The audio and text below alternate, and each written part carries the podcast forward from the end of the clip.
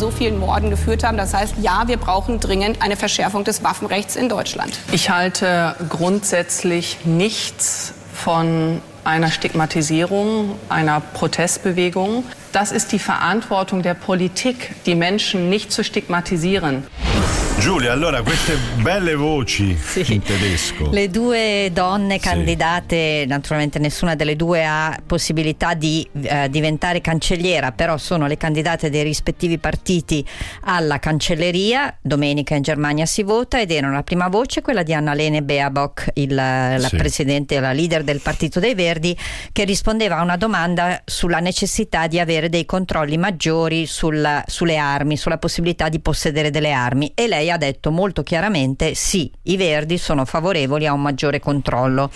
La domanda invece per uh, Alice Weidel, che è la leader dell'AfD, l'Alternative für Deutschland, che secondo i sondaggi dovrebbe arrivare o forse superare 10%, il 10% dei voti a livello nazionale, in alcuni lender potrebbe essere addirittura il doppio eh, dice a, a, domanda su eh, cosa pensa di questi movimenti di estrema destra e eh, di, di, questi movimenti estremisti sulla questione dei vaccini e lei dice una cosa che diciamo tolta da quel contesto potrebbe quasi essere una cosa di sinistra, cioè che è la responsabilità della politica di non stigmatizzare nessuno, ma di spiegare. Quindi lei dice a queste posizioni estreme antiscientifiche noi non dobbiamo stigmatizzarli come dei pazzi, come dei, dei, degli estremisti che, con cui non si può ragionare, ma dobbiamo invece prenderci la responsabilità sostanzialmente di fargli cambiare idea. Però non gli fa neanche troppo, non gli liscia neanche troppo il pelo ai Novax o ho capito male? No, no, assolutamente assolutamente, mm. cioè questo lei dice appunto... È, si tiene un po' equidistante. Sì, mm. sì, devo dire in mo- modo molto abile. Il tema naturalmente, eh, ne parlano tutti i giornali tedeschi oggi, è che a questo punto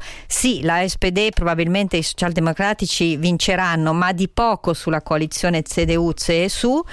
Non è proponibile una riedizione della grossa coalizione, quindi bisogna vedere, tutti dichiarano di non volersi alleare con l'AfD, ma vedremo se poi veramente sarà il 10% 10% o di più i voti che andranno a questo partito di estrema destra e quindi i giochi sono aperti per la coalizione semaforo, Giamaica, rosso-rosso-verde, insomma vedremo. In base ai vari, in base ai vari colori, insomma, sì. Eh sì, eh sì, dal rosso-verde. Diciamo che il Giamaica. verde naturalmente è verde, SPD e di Linke sono i due che vengono identificati col rosso, i liberali della FPD sono il, il, giallo e quindi insomma questi, questi, sono i colori che girano, però vedremo come si combineranno. Cioè, la, i socialdemocratici dovranno un po' scegliere tra i liberali, i verdi, capire poi in quale esatto. coalizione meno allargata è, chiaramente più unita. E poi eh, naturalmente c'è la grande incognita dell'astensionismo. Eh, le ultime consultazioni sì. europee abbiamo visto in Francia i dati impressionanti sì, è vero, è vero. e quindi questo potrebbe, dicono alcuni commentatori, poi eh, cambiare un po' gli equilibri. il titolo che mi ha fatto più effetto è quello dell'Economist sì. che ha questa copertina gialla e il titolo è The Mess Merkel Leaves Behind e eh, potremmo tradurre con il caos, ma anche il casino, perché mess è proprio questo in inglese, che la Merkel si lascia dietro Alle di sé. Spalle. Mm. E c'è l'aquila della Germania che è stremata e cade, resta in piedi soltanto la, il, diciamo, la, la, il, disegno dell'aquila. Perché eh, adesso io non lo so se sia colpa della Merkel, l'Economist ha le sue ragioni per dirlo e le spiega nell'editoriale. Sicuramente eh, archiviata la grossa coalizione, eh, il partito della Merkel è in gravissime difficoltà, ne abbiamo parlato anche ieri, quindi vedremo, insomma, urne che dovrebbero, quando si chiudono si dovrebbe già avere il risultato, quindi magari lunedì già potremo abbiamo qualcosa, abbiamo qualcosa in mano, assolutamente. Andiamo oltreoceano? Sì, andiamo negli Stati Uniti perché eh, forse avete sentito eh, Donald Trump è stato subpoenaed, che naturalmente viene da subpena, scritto poena, viene dal latino, un termine legale eh, america- che usano gli americani per dire che è, eh, è stato chiesto eh, di testimoniare in congresso a questa commissione che deve far luce su quello che è successo il 6 gennaio, ricorderete Famoso l'assalto, al, a, Capitol Hill. a Capitol Hill. E eh, in questo, parlando di questo sentiamo una voce che è quella di Bob Woodward, lo storico giornalista del Washington Post della, della, della, dell'inchiesta sul Watergate Hotel che eh, dice la sua su Trump. Trump is going to run.